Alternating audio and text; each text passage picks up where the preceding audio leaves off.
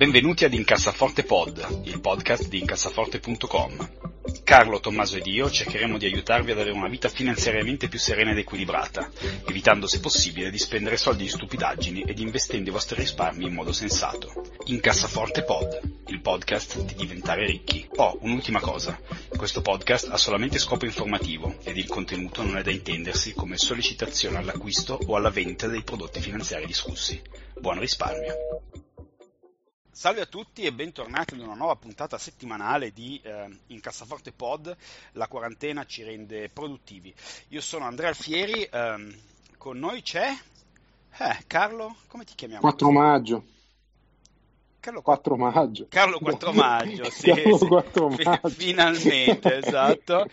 Eh, Potrò prendere la pizza da sport perché per il resto cambia niente. Beh, dai, Quindi- di questi tempi una pizza da sport è tanta roba, quindi attenzione, non, eh, non sottovalutiamola. Con noi c'è anche Tommaso De Benetti. Ciao a tutti. Eh, che ha dormito poco questa notte perché hai avuto una, una su- successful No. Kickstarter campaign. No, no, ma sai perché? Perché mi succede sempre, perché noi registriamo solitamente il lunedì eh, quando è possibile e ho ancora la- l'angoscia che lunedì si comincia a lavorare, no? Cioè, ma, ma ce l'ho da mesi sta cosa, che io di domenica, domenica notte puntualmente dormo male perché lunedì si comincia a lavorare, anche se adesso tecnicamente non cambia niente perché fra lunedì e domenica è praticamente quasi lo stesso giorno perché non, cioè, non- non esco neanche di casa, sono sempre nelle stesse stanze, eccetera. Però sta cosa che è lunedì a me mi mette l'angoscia e non mi fa dormire, no? È una cosa un po' fantoziana. Sì, sì. No, un, po da, un po' da studente anche, dai. Sì, a me, a me viene l'ansia quando ho gli aerei da prendere la mattina presto, infatti è una Vabbè, cosa che tra- ha suo treni, tempo. ae- treni aerei equivalgono a notte in bianco, infatti, cioè, Sì, La sì. paura di anche non per me. Sì, allora, ehm, rapidamente la settimana, eh, io personalmente sono di eh, eccellente umore perché qui nella regione dove abito, ehm, che è il Friuli Venezia Giulia, eh, da eh, oramai una settimana eh, era permesso, visto che la situazione qui non è più così grave, era permesso uscire per fare la corsetta o anche la sgambata nel caso di noi persone anziane ehm, entro 500 metri da casa. Ora, venendo da 5-6 settimane di eh, chiusura in casa praticamente totale, mi sembrava praticamente di andare, di andare in vacanza. Quindi devo dire, è incredibile. La cosa che ho notato è incredibile quanto poco basti eh, per migliorare l'umore, insomma, quando poi ti- le libertà ti vengono tolte, eh, uno apprezza anche le, le- le piccole cose. Eh, tu, Carlo, invece, sei. eh, com'è la situazione in Lombardia in questo momento? Murati in casa, direi. Sì, è una buona descrizione della situazione, ancora murati in casa. Adesso pare che dal 4 maggio, eh, quello che ha detto Conte, si possa andare a trovare i congiunti, che non si è capito bene se ci chi ci rientra a parte i familiari stretti, tipo le fidanzate, così non si sa. Eh, e comunque niente, qua tutto il mese di maggio non cambia niente e i miei capelli ormai iniziano ad avere una, una lunghezza fuori controllo. Eh, perché tu sei una persona peggiore e ancora non hai imparato a tagliarti i capelli con la macchinetta, come invece Esatto, io e. Tommaso oramai siamo perfettamente in grado di fare. Ehm, Tommaso, da voi come, come evolve la situazione? Io il mio carissimo amico svedese, eh, che so che non c'entra niente con la Finlandia, però sono più o meno paesi nordici, quindi ovviamente noi da bravi rozzoni li accomuniamo tutti. eh, praticamente sembra che in Svezia se la siano sfangata senza, senza lockdown. Da voi si continua con giusta serenità? Mm, allora, è tutto sempre molto vago, nel senso che volendo, cioè, potremmo tornare in ufficio, non c'è l'obbligo di mascherina, eccetera, però in definitiva eh, non c'è l'atmosfera giusta per una ripresa normale delle, delle cose. Hanno cancellato i festival eh, estivi, cioè l'estate è stata cancellata fondamentalmente. Ci se- le solite tre settimane di sole, durante le quali no- quest'anno non ci saranno gli ottimi festival musicali che ci sono solitamente, non ci saranno altre- altri eventi degni di nota. Quindi è stato un po' un periodo un po' mesto. In realtà so che mia moglie ha alcune colleghe che sono già tornate in ufficio perché non ne possono più di stare a casa con i bambini. Noi non abbiamo quel problema e quindi lei se ne sta qui per il momento. Però è tutto un po' lasciato a- all'iniziativa individuale. Pare che a breve si possa andare a trovare gli amici, eccetera. Io adesso questa settimana qui eh, farò il, mio- il picnic di Pasqua, lo farò in compagnia di un amico a una certa distanza perché hanno anche dei bambini piccoli. E, però insomma cioè, almeno cercheremo di trovarci e parlare con delle altre persone perché sai dopo 6-7 settimane che parliamo solo fra di noi bello però insomma una certa hai anche bisogno di, di interagire con degli esseri umani eh, in maniera non mediata da, insomma, da, un, sì, da schermi, diciamo. Da uno schermo, esatto. Quindi fare, proveremo a fare questo picnic uh, insieme, poi finalmente faremo il primo viaggio al di fuori del quartiere, andremo al cottage, c'è un cottage qui vicino, e ci faremo prestare un'auto e andremo, andremo al cottage, però saremo solo noi. Uh, quindi insomma lentamente stiamo tornando a fare delle attività un po' più normali effettivamente come dicevi te anche in questo periodo uh, c'è anche delle cose banali uh, sembrano entusiasmanti tipo l'altro giorno abbiamo comprato il, il sushi da sport al supermercato e oltre al fatto che, che era effettivamente molto buono ci sembrava anche di andare al gran ristorante no? eh beh, sì, oppure certo. oggi sono andato per camminare anch'io perché sennò sono sempre a casa sono andato a farmi la spesa al Lidl Uh, uno di quelli più, più, distanti che ci sono qua, ho detto mi faccio 4-5 km a piedi, è stato un po' l'highlight della, della, della giornata. della, della, giornata. Lidl sono che tra l'altro, cose, sono le piccole cose. No, Lidl che tra l'altro ho scoperto, eh, ha almeno qui in Italia, eh, io è un, è un, supermercato che avevo sfanculato fino adesso, ma avendocelo io sotto casa è diventato comodo per le, i vari acquisti tipo carta igienica e, e altre robe essenziali. Ehm, qui hanno una gamma di eh, carne di, di, fascia alta, diciamo, una specie di, di, di premium eh, sub brand che ho scoperto essere assolutamente eccezionale. Non so se l'hai mai provato la carne là, qui eh, devo dirti è una carne veramente strabiliante, ma a livello da macelleria, quindi, eh, e costa ovviamente un terzo in meno, quindi mh, suggerimento a tutti gli ascoltatori italiani, non sottovalutate come ho sempre fatto la Lidl, eh, perché la loro carne premium è effettivamente, eh, devo dire, molto su, buona. Su alcuni, prodotti, su alcuni prodotti sono ottimi. E ecco, una cosa divertente che è successa alla Lidl in quest'ultima settimana, eh, hanno lanciato, sai che almeno qui penso, ma mi pare che anche in Italia, hanno delle corsie intermedie con dei cestoni con, dove hanno della roba random, tipo dei trapani, sì. delle lampade, delle, cioè dipende, tu vai ogni volta c'è una roba diversa, dei vestiti, roba così. Hanno lanciato delle scarpe colorate a 15 euro che per qualche motivo sono diventate una roba hipster um, e hanno causato delle resse di gente che andava a comprarsi le scarpe alla Lidl perché erano le scarpe dell'estate e con addirittura delle scene dove la gente se ne comprava tipo 10 paia e le vendeva a 150 eh, euro l'una su eBay eh, pagandole 15 all'Idle. Quindi anche, sai, nel, nel, momento della necessità ognuno si inventa imprenditore. Quindi la, la, prima volta nella storia che la Lidl fa la mossa alla Nike. Sì, fa la tendenza.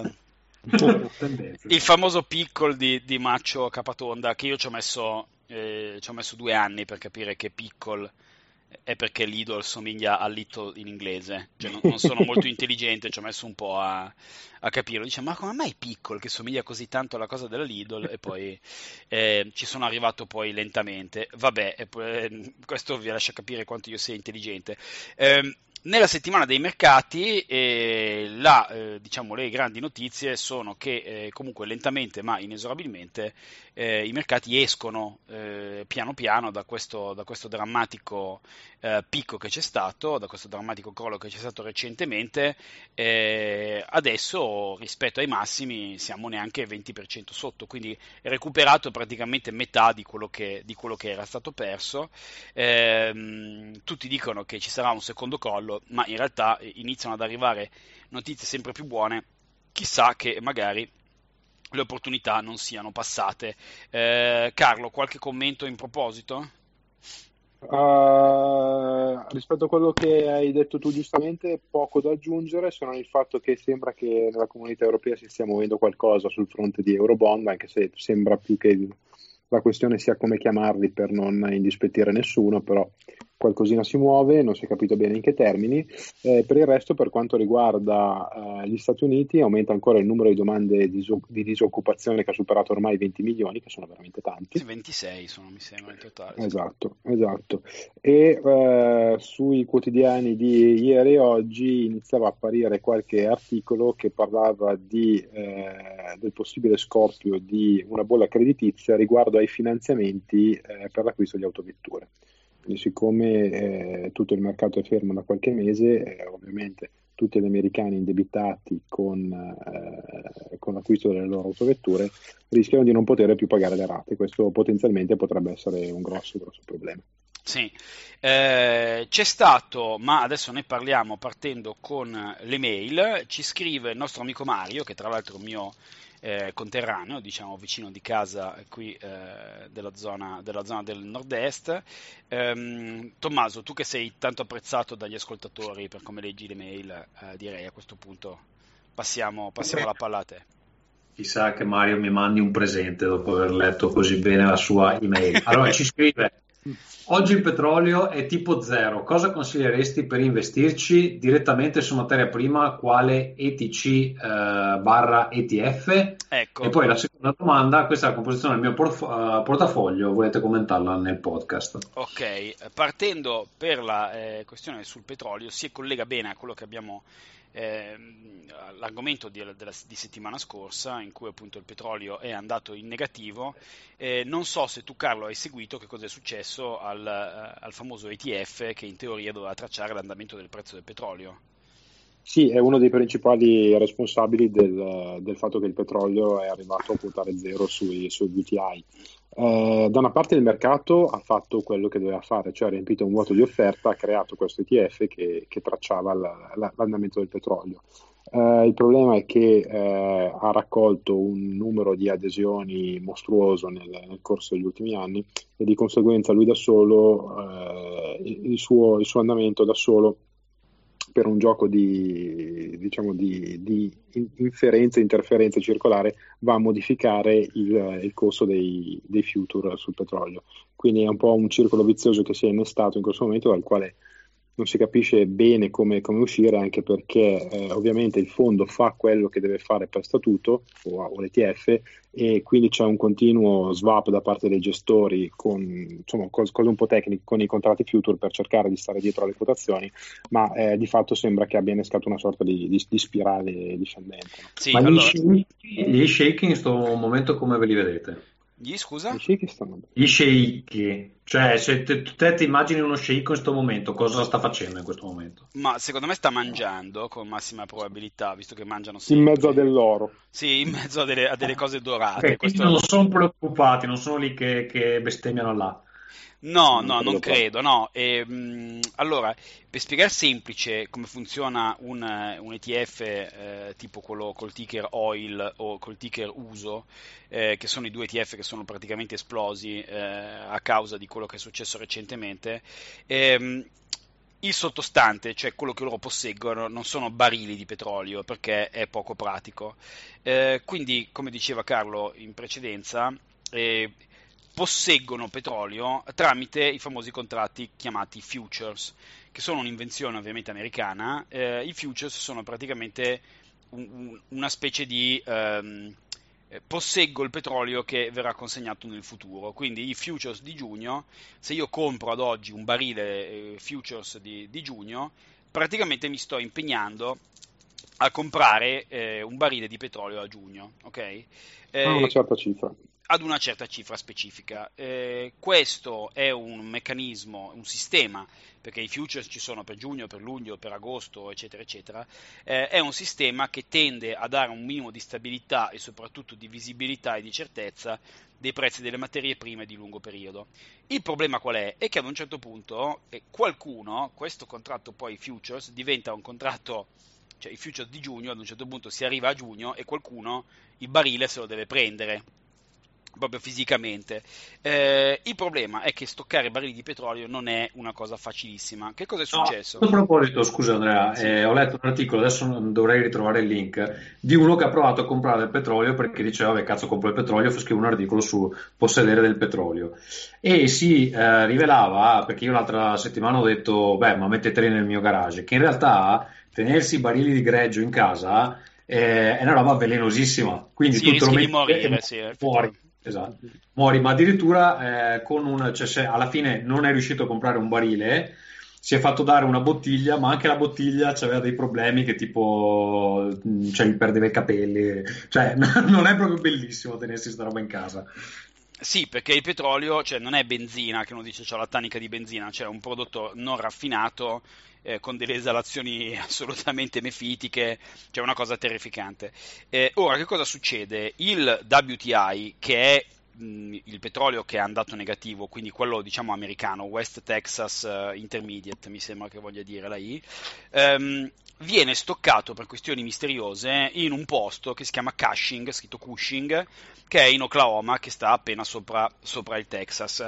Um, questo posto è un posto che ha un numero di uh, tanks, quindi di, di, di, di maxi barili, che è finito quindi ad un certo punto tutta questa gente che si era comprata questi futures, poi ad un certo punto si è ritrovata con tanto petrolio e da non sapere praticamente dove metterlo. Quindi arrivati poi eh, al, al, momento in cui i futures di maggio stavano venendo eh, eh, diciamo al dunque, perché a breve appunto qualcuno dovrà prendere possesso di questi barili, c'erano tanti barili e poco spazio dove metterli sostanzialmente. Quindi anche le persone che li avevano comprati, come potremmo essere io o Carlo o Tommaso, per speculare, eh, però non è che posseggono dei futures con l'intenzione poi di, di prenderseli questi barili perché non sappiamo dove metterli. Quindi hanno iniziato tutti a venderli come pazzi, eh, fino ad un certo punto in cui eh, il prezzo è andato negativo perché il prezzo praticamente era quello che serviva per trovare spazio per andarlo a stoccare. Questo per dire cosa? Abbiamo fatto lunga, un lungo excursus, caro Mario, per dire che quando si investe in qualcosa, gli ETF non sono sempre la soluzione. Eh, L'ETF è una cosa che funziona molto bene ed è molto efficiente ed ha pochi rischi sistemici eh, se voi andate a comprare eh, azioni o obbligazioni indici molto diversificati, molto ampi. Quindi se voi comprate un ETF Europa, un ETF Mondo, ehm, un ETF Bond, eh, Mondo, non, non correte grossi rischi di spostare il mercato, perché il mercato è così grande che questi ETF il sottostante è sempre molto liquido, non ci sono problemi. Quando si inizia ad entrare in cose più di nicchia, eh, bisogna fare attenzione al funzionamento proprio dell'ETF, perché non è per forza immediato. Eh, io di solito sconsiglio personalmente gli ETF troppo di nicchia, avevo scritto anche un articolo sul blog, eh, proprio perché è difficile capire come funzionano poi i sottostanti di queste cose e hanno dei rischi che la persona normale eh, che non è proprio 100% del mestiere non è tanto in grado di, eh, di, comprendere come si sono accorti quelli che hanno provato a speculare comprandosi appunto eh, uso o oil. Ehm, bene, speriamo di essere stati chiari. Eh, passiamo invece al portfolio del nostro amico Mario. Allora, lui ci scrive uh, eh, 30% gold, 35% ETF, uh, Viusa, Vieur, Vifem e RDSA, che non so cosa sia. RDSA. Eh, la Royal Dutch. Un... Ah, ok. Ma un ETF? Royal no, Dutch? infatti deve esserci un errore, però RDSA eh. è proprio la Royal Dutch Shell. Ok, poi 10% cripto, Bitcoin e uh, Ethereum, penso sia, e eh, 25% cash in euro. Carlo, cosa, cosa, dici? Ma ti direi che se in questo momento è verde, bene, complimenti, perché vuol dire che sta andando bene.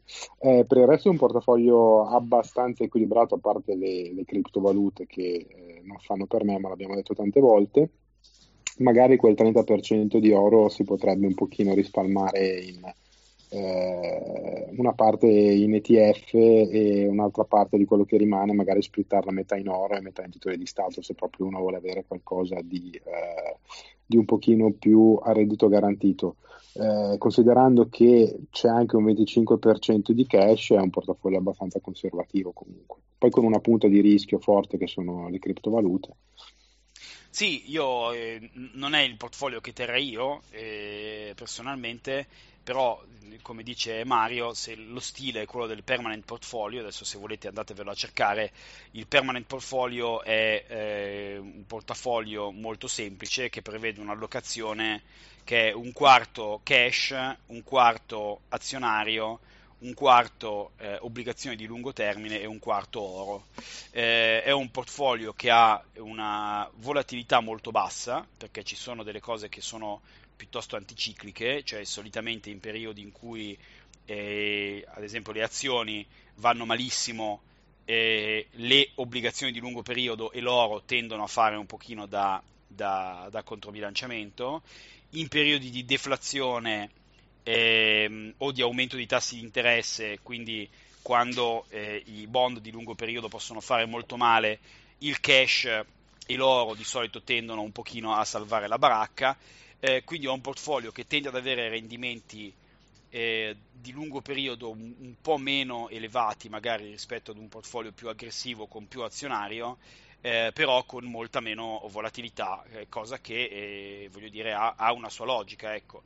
Qui rispetto a quello che è un portfolio, a permanent portfolio, mh, che mancano diciamo, sono i, i, i bond di lungo periodo eh, e ci sono inserite le criptovalute, quindi diciamo un po' sulla falsariga, ma con qualcosa che un po' va a sparigliare le carte.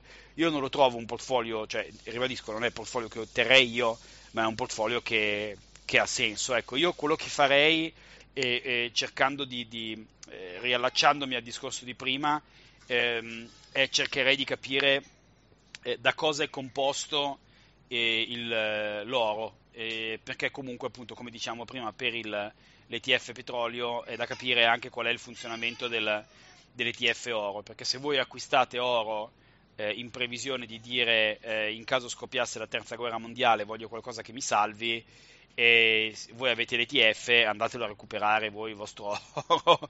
Quindi cioè, forse è una Ci cosa vogliono lingotti. Eh, cioè, se, se, lo fate per diciamo con la mentalità un po' da, da prepper eh, forse è meglio magari avere una percentuale minore ma avercelo in oro fisico che un giorno ve lo mettete in tasca e, e ve lo portate oltre frontiera.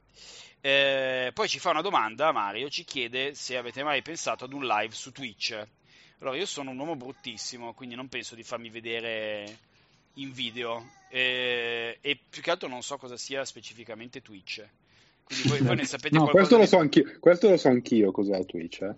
Quindi, ragazzi, più che altro, più che altro sei veramente indietro.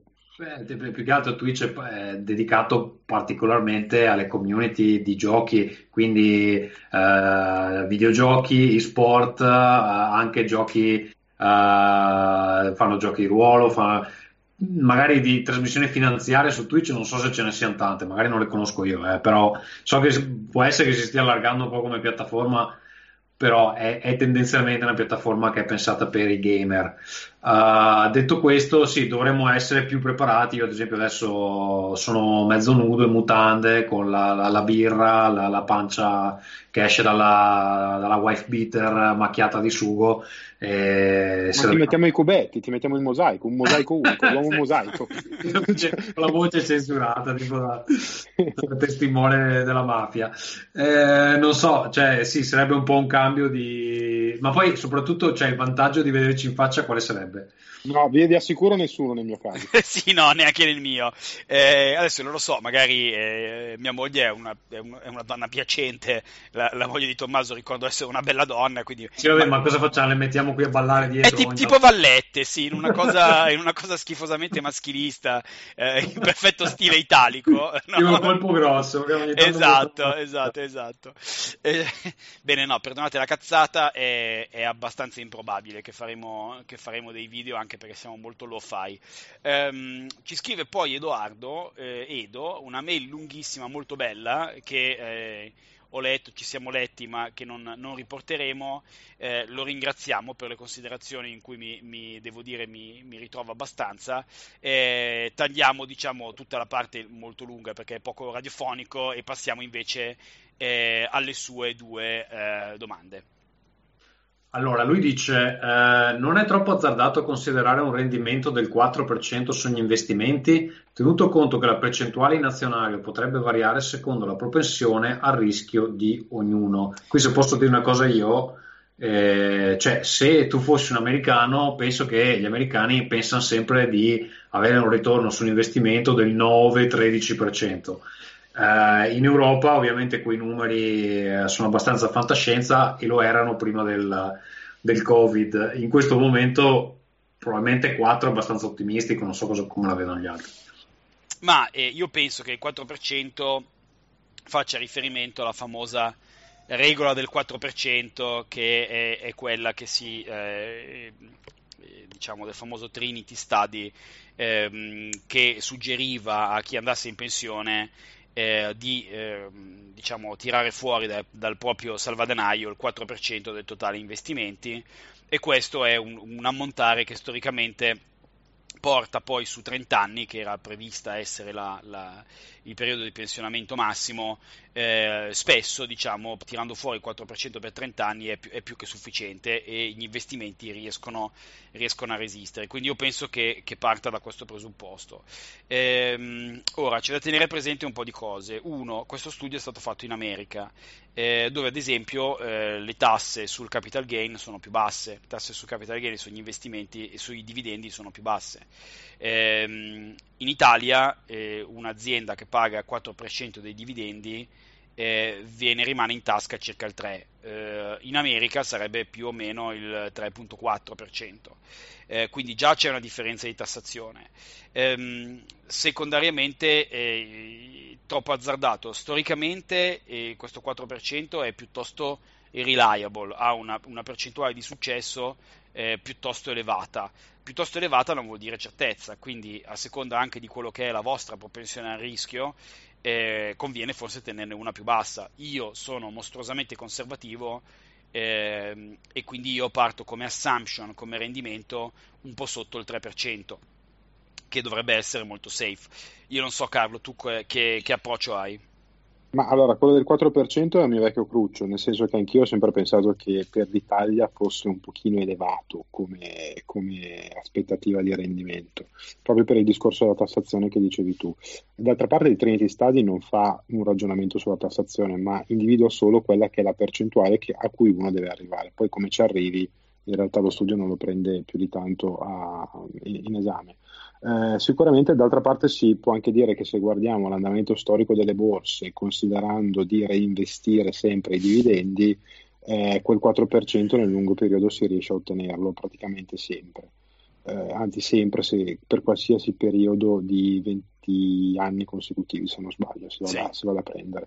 Eh, quindi d'altra parte se uno vuole vedere il 4% come un ETF che si apprezza ogni anno del 2%, mi dà il 2% di dividendi, eh, tutto sommato forse ci può anche stare. Il problema secondo me è più quello della gestione pratica perché eh, se il 4% non arriva tramite dividendi ed è veramente difficile, eh, ma se arriva tramite un mix di azione che cresce e dividendi, bisogna eh, stare abbastanza attenti nel disinvestire ogni anno la parte corretta di portafoglio senza poi andare a, a decrementare troppo il sottostante perché poi l'anno successivo altrimenti eh, non riesce a stare in media con quel 4%, quindi richiede un pochino più di gestione.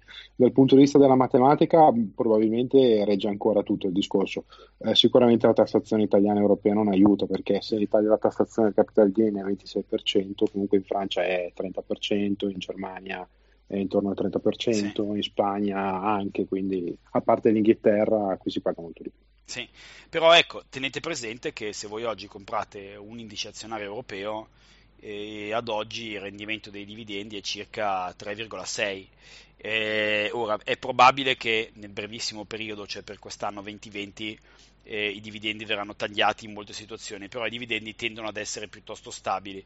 Eh, quindi se voi comprate un, una, eh, un, un indice azionario europeo ad oggi, praticamente avete già per il futuro garantito un 3,6% lordo, che quindi poi con la tassazione italiana eh, diventa più o meno un 2,9%. Eh, allora vorrebbe dire che poi sul lungo periodo eh, dovrebbero apprezzarsi le azioni soltanto del più o meno l'1% in termini proprio di prezzo. Eh, secondo me eh, attendersi un rendimento del 4% sul lungo periodo è mh, piuttosto eh, realistico, forse anche un pochino conservativo. Diverso è, eh, eh, come si dice withdraw, porca miseria? Eh, in, Prelievo. Eh, prelevare un 4% dai vostri investimenti, perché lì poi c'è anche eh, eh, entrano altre variabili in gioco, tipo quando tirate fuori il 4% dei vostri investimenti. Se lo fate in un momento di bassa, poi non avete più benzina per crescere negli anni futuri. Quindi ecco, eh, cercate se vi interessa Sequence of Return Risk, eh, se volete capire che cosa, di che cosa sto, sto parlando. Bene, prossima domanda. Allora, eh, ci dice, eh, ho investito in peer-to-peer con copertura dei rendimenti. Se il cliente non rimborsa, la società usa un salvadanaio per coprire le perdite. Il rendimento sul singolo prestito è minore, ma sempre più alto di un CD eh, se considero l'investimento complessivo. Rimane il rischio di fallimento della società, ma è così alto? Dopo questo periodo lo sapremo sicuramente meglio. Eh, no, non so chi sia la società che ti fa il peer-to-peer lending. Se eh, a garantire eh, il salvadanaio fosse JP Morgan Chase, eh, ti direi che eh, sei piuttosto coperto. Se è una startup eh, registrata in Estonia da, da due amici russi, eh, magari meno, ecco, perché il salvadanaio potrebbe essere piccolino. e il problema con tutti quelli che sono gli investimenti di fatto subprime, perché penso che se uno vada a chiedere soldi in un peer-to-peer lending eh, sicuramente non, è, non, ha una situazione finanziaria iper solida perché altrimenti ad oggi le banche ti prestano i soldi praticamente gratis.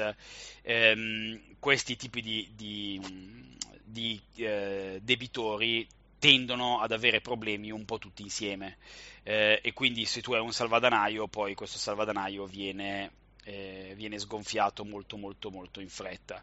Eh, io ho già, la, ho già, dato la, mia, io ho tirato fuori praticamente tutti i soldi proprio recentemente, ho finalmente estinto il mio investimento fatto 5 anni fa eh, in ehm, Landing Club, che è il primo e più famoso peer-to-peer lending eh, americano. la mia esperienza è che non, di fatto cioè, non, è una cosa che ha rendimenti bassi eh, reali perché poi all'inizio uno si eccita poi piano piano molti di questi prestiti invece fall, eh, falliscono eh, e per cui nel lungo periodo il rendimento reale poi è stato tipo dello, dell'1% ehm, con un rischio molto più elevato. Eh, io sono stato fortunato perché praticamente adesso mi rimarranno 50 euro quindi anche anche se li perdo causa Covid, questo non ha importanza, eh, però ecco, non, non, mi, non, mi, piacerebbe avere 5-10 mila euro ad oggi in una cosa di questo genere. Ecco, Carlo, non so se tu vuoi aggiungere qualcosa, Tommaso, eh, tu, tu hai, hai, fatto qualche, qualche, tentativo con queste cose? Stai parlando con me? Sì, Io no. Sì, sì. no. No, no, neanche io. Eh, personalmente sono completamente d'accordo, soprattutto sulla questione salvadanaio, perché anche quando c'è il salvadanaio non è detto che copra il 100% dell'investimento, può darsi che abbia un cap eh, diciamo eh, massimo per cui finito quel serbatoio poi eh, non c'è abbastanza per coprire tutte le perdite. Eh, qui ci, Edo ci citava il, il, conto deposito, io sinceramente preferisco il conto deposito, so quanto prendo, quando li prendo e fine, non ho rischio. Sì, sì, abbastanza. Ehm, va bene, passiamo direi, siamo andati piuttosto lunghi con le mail, passiamo direttamente ai consigli, faremo gli articoli settimana prossima. Eh, Tommaso, cosa ci, cosa ci consigli tu? Allora, io vi consiglio Tales from the Loop, la serie TV. Tales from the Loop uh, è inizialmente un libro di illustrazioni di uno svedese che si chiama uh, Simon Stalenag. Uh, ne ha fatti altri diversi, questo qua è il suo più celebre e presenta queste immagini che cioè, le vedete è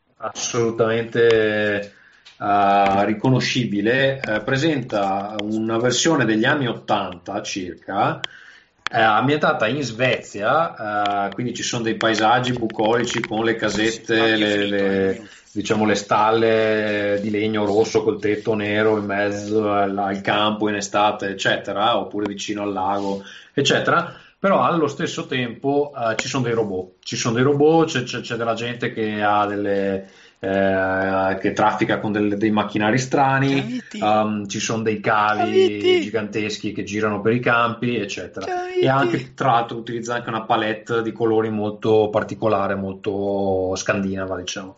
Allora, cosa è successo? È uscito questo libro di illustrazioni, um, l'ha preso poi, ha preso i diritti uh, una, un team che sviluppa uh, giochi di ruolo uh, sempre in Svezia, che si chiamano Fria Ligan. Hanno fatto un gioco di ruolo che è uscito su Kickstarter qualche anno fa. Hanno sbancato perché effettivamente è un'ambientazione un po' alla Stranger Things, però in tinte scandinave, immaginatevi. Un po' se avete visto, se avete, beh, Carlo, tu l'hai visto ehm, quella serie tedesca Dark. Dark è un po' da quelle parti là, un po' da quelle parti là. Ha fatto questo gioco che ha, ha fatto benissimo. Uh, l'anno dopo è uscito il seguito che è basato sul secondo libro di illustrazioni che si chiama Tales from the Flood, che, che invece dipinge gli anni 90 nello stesso posto.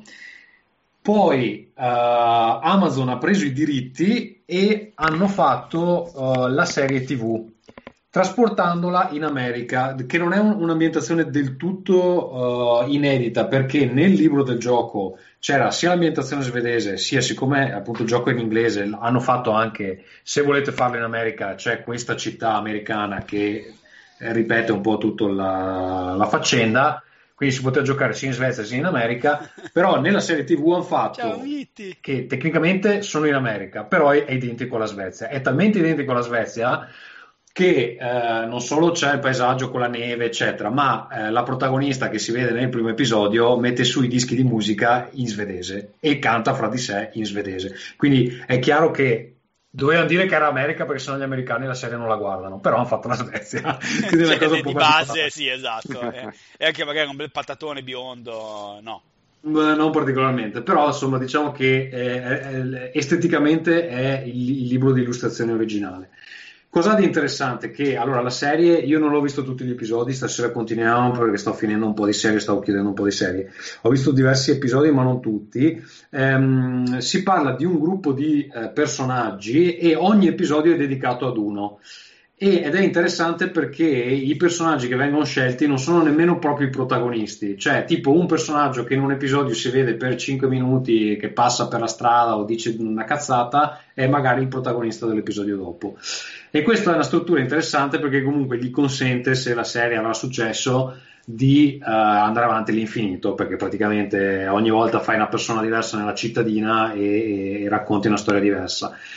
E il, il, il, fulcro qual è? Che sono in questa città dove c'è questo loop. Uh, tra l'altro, la cui estetica è comunque stata anche rubata da Westworld, perché Westworld ha uh, degli scenari assolutamente rubati da Tales from the Loop, le, soprattutto l'ultima stagione ehm, che è una specie di centrale nucleare dove tutti lavorano, tutti gli adulti lavorano in sto loop, ma non si sa cosa succede in sto loop. Sono, sono tutti scienziati che lavorano in sto loop, ma non si sa cosa succede.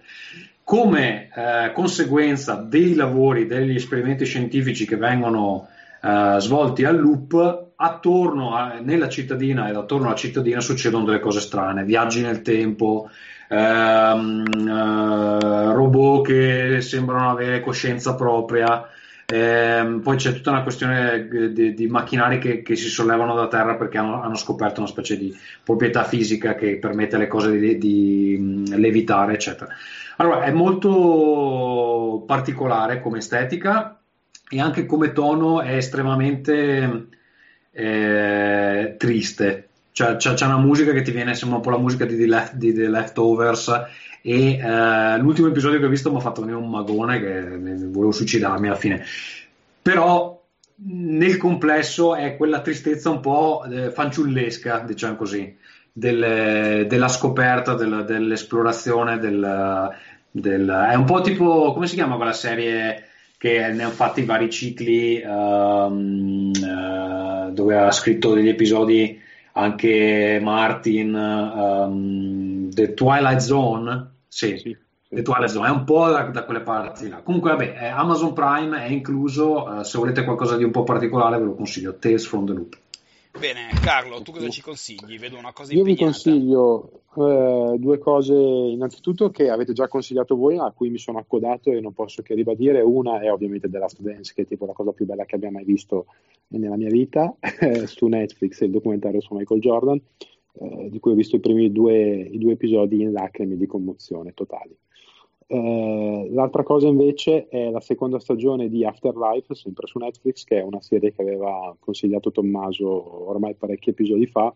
Eh, se l'avevate vista, eh, sapete già di cosa si parla, se non l'avete vista è una serie che ha per protagonista Rick Gervais, che è un famoso comico inglese che da qualche anno fa anche da host, cioè da, da presentatore alla nota degli Oscar.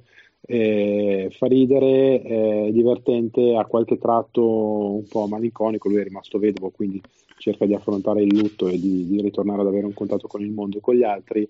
Eh, sottolineo quello che aveva già detto Tommaso in precedenza, quindi sicuramente dategli una chance, anche perché è molto breve, la prima stagione sono sei episodi da neanche mezz'oretta, quindi veramente in una, in una serata o in un pomeriggio ve la vedete tutta in una seduta unica. Io ho iniziato eh, la seconda, ho visto solo un episodio, sono curioso di vedere dove va a parare perché comunque la prima era molto autoconclusiva.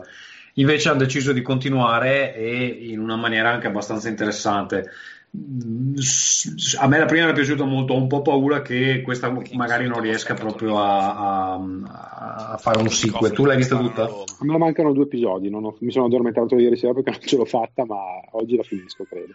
Però a me è piaciuta comunque, sì, ci stava fino adesso. E invece l'altra cosa, l'altra pillola che vi consiglio è una lettura, eh, se vi interessa un po' il mondo, eh, la politica internazionale, la geopolitica, eccetera, date una chance a Limes, che è la rivista italiana di geopolitica, o Limes, non ho capito come si pronuncia esattamente, eh, la trovate tutti i mesi in edicola, ha un costo abbastanza importante, 15 euro, è una rivista ormai... Può essere Limes perché non parla di, di cocktail eh vabbè, ma se, vede com'è la quarantena, la quarantena mi... eh, lì, lì, Limes è un termine latino che se ben, se ben ah, okay. vuol dire okay, tipo, okay. tipo eh, Ottimo. E è scritta molto bene, è una rivista ormai monografica, quando dico rivista è un malloppone di 300 pagine, di quelle che poi finiscono nelle biblioteche dell'università. Eh, non c'è bisogno ovviamente di leggerla tutta tutti i mesi, però se vi capita qualche argomento interessante che spesso poi viene ripreso con degli articoli fatti molto bene anche sul sito. Eh, io ad esempio mi stavo leggendo in questi, in questi giorni il numero di novembre dell'anno scorso che eh, parla della, insomma, delle, dello scontro tra virgolette tra Stati Uniti e Cina, cui che è un argomento che mi interessa abbastanza. Ne avevo già parlato consigliando eh, Destinati alla guerra di Graham Ellison, che è un libro anche lì bellissimo. Eh, quindi niente, se vi interessa un po' questo argomento da approfondire in quarantena, visto che avete tempo libero, l'Ines, fategli un occhio. Sì, l'Imes è, è, è tanta roba. Eh, intanto sentite anche mio figlio sotto a prova. Eh, io invece eh, mi sono guardato in settimana ehm, Super Size Me 2, che, aveva, che, era il consiglio di uh, Carlo di settimana scorsa. Devo dire, mi è piaciuto pochino, l'ho trovato un po', un po moscio. Eh, e per cui consiglio mh, mm, quello che secondo me è la sua versione migliore, eh, che è Food Inc cioè food come cibo in inglese, Inc. come incorporated. Eh, è un film diciamo che to- tocca gli stessi argomenti, ok, più o meno, in modo un pochino più strutturato e ehm, si avvale della... Eh, sono personaggi piuttosto presenti all'interno del documentario, eh, sono due eh, signori tosti, uno che si chiama ehm, eh, quello che ha scritto The Omnivore's Dilemma, quindi mi sembra Safran Foer, sia di Omnivore's Dilemma, e poi il tizio che ha scritto Fast Food Nation, che non mi ricordo come cacchio si chiama. No, The Omnivore Dilemma è scritto da assolutamente Safran Foer è quello che Michael Pollan, detto... Michael Pollan. Eh, eh, sì, scusate, Michael Pollan. Eh, e poi, eh, sì, scusate, non Safran Foer, ma Michael Pollan. Eh, e poi invece quello che ha scritto Fast Food Nation, eh, che non mi ricordo come cacchio si, si, chiami l'autore, che però è un libro stupendo che io assolutamente consiglio, eh, e di, fatti, di, fatto poi seguo un pochino la falsariga di, eh, di questi due libri, è un po' il, il, il non ufficiale eh, documentario di, di, tratto da questi, da questi, due libri. È molto bello, molto inquietante, vi anticipo che dopo averlo visto è probabile che non mangerete pollo per almeno un mesetto ehm, perché quello che avete visto in Super Size Me 2 è niente, quindi immaginatevi cosa potete vedere in, in quell'altro. Eh, bello, molto bello, molto ben fatto, eh, si trova un po' dappertutto, mi sembra fosse anche su eh, Amazon Prime tra le cose proprio, tra i video proprio gratuiti, Food Inc., lo riconoscete la copertina, c'è, c'è una mucca con su un, un simpatico codice a barre. Sì, eh, ecco, no, aggiungo solo una cosa, su Super Size Me 2 effettivamente sì, è più debole del primo perché poi insomma ripetersi è anche difficile. A me è piaciuto abbastanza per il twist finale, tutto sommato è, è un'idea carina, poi non so quanto effettivamente lui gli, gli darà seguito nei, nei prossimi tempi. Eh, visto che siamo sempre in, in, tema di documentari sull'alimentazione, uno molto bello che è ormai del 2014, che invece eh, si concentra sullo zucchero, sull'uso dello zucchero nell'industria alimentare, se non l'avete mai visto è Fed Up sito Fed Up. No. Eh, cercatelo, non si trova tanto sui, sui, servizi di streaming quanto proprio è una sorta di, eh, di, produzione indipendente, quindi andando sul sito pagando non so se 5 dollari si può guardare in streaming o, o ordinare il DVD, quindi ecco, se volete dargli un'occhiata è, il sistema è quello, però ecco, quello mi, mi, è, mi è piaciuto molto, è un po' vecchiotto, però può essere interessante. Fed up, interessante. Bene, io ringrazio eh, Carlo, ringrazio Tommaso. Eh, avete qualcosa in particolare da consigliare a spammare? No, però io volevo dire che Michael Pollan ha scritto un libro sui funghi allucinogeni che mi sono ripromesso più volte di leggere, quindi riporterò quando l'ho letto. Sì, beh, non è tutto giusto Michael Pollan, eh, chiaramente. Io, The Omnivores da Lem è molto bello, poi questo non, non, mi impedisce di mangiare grosse bistecche, però devo dire che è piuttosto convincente. Ecco. Eh, salutiamo tutti gli amici vegetariani all'ascolto. Eh, Carlo, tu hai qualcosa da suggerire, spammare? Progetti? No, per questa settimana no. Molto bene, allora niente, salutiamo eh, Vanguard e i suoi tre velieri, eh, ormeggiati eh, quello di Tommaso a Tallinn, credo, sì, sì. Ecco, esatto. abbiamo chiamato con grande modestia la Nina la Pinta e la Santa Maria. E anche, anche un rompighiaccio, quello che è andato a me è rompighiaccio. esatto. eh, ci sentiamo settimana prossima. Ciao a tutti. Ciao ciao. Ciao ciao ciao. ciao.